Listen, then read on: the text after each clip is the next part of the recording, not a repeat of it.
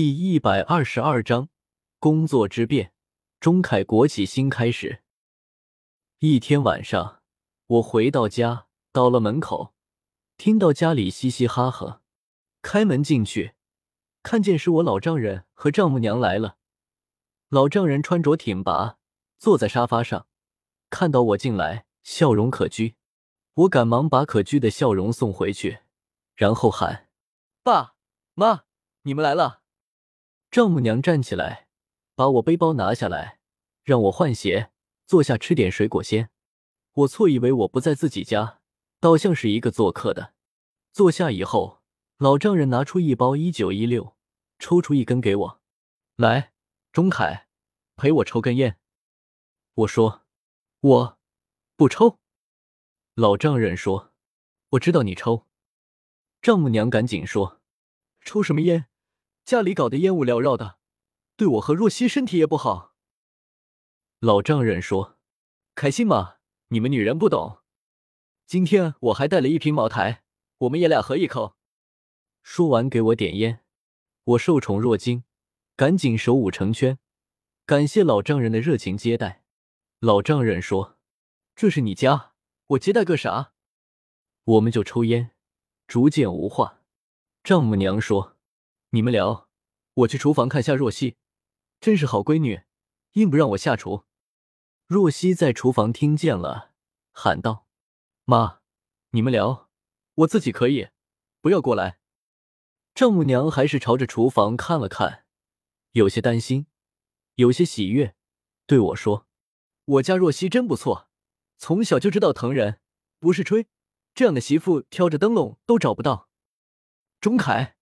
你要好好对她，多关心她，爱护她。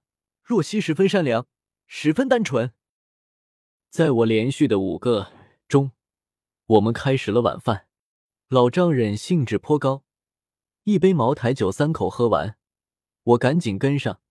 这是我第一次喝这么高档的酒，也觉得不过如此，和一百块的酒没什么差别。一杯酒喝完，我脸上发热。若曦说。你们慢点喝酒，来来，我给你们盛一碗汤。炖了一下午的板栗鸡汤，他先给他父亲盛了一碗，然后给我盛。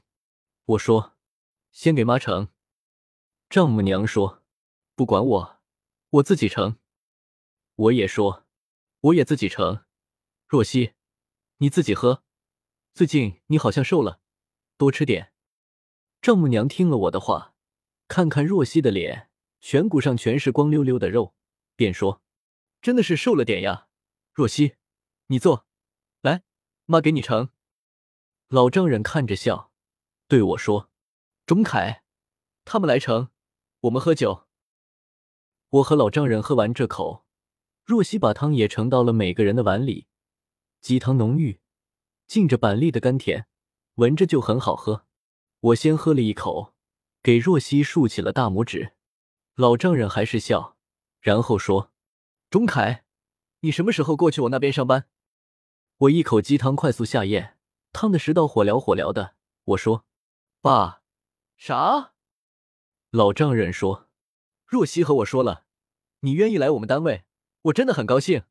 我给你早就搞好了指标，你看你什么时候和你表姐交代一声，就过来吧。”我大跌眼镜。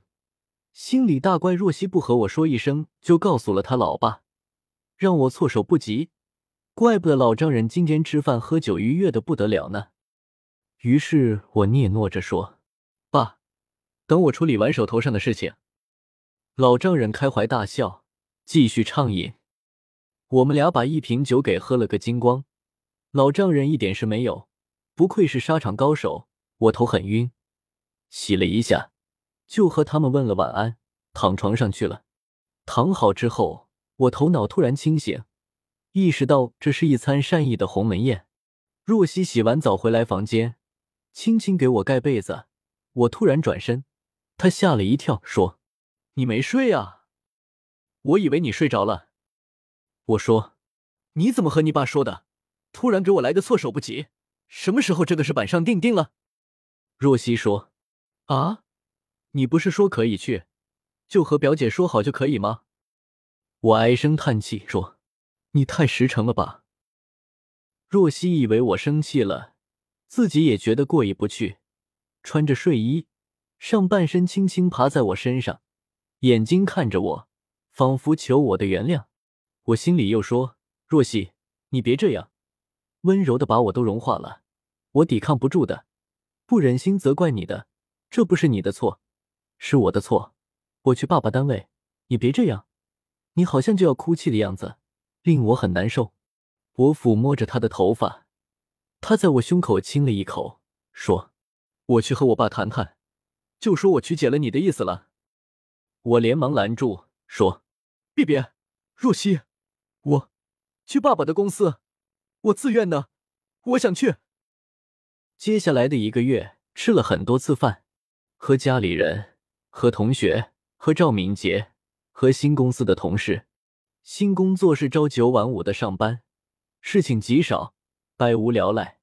晚上回来，若曦问我上班上的怎么样，我说昏昏欲睡。若曦就说：“你这么年轻。”睡个啥？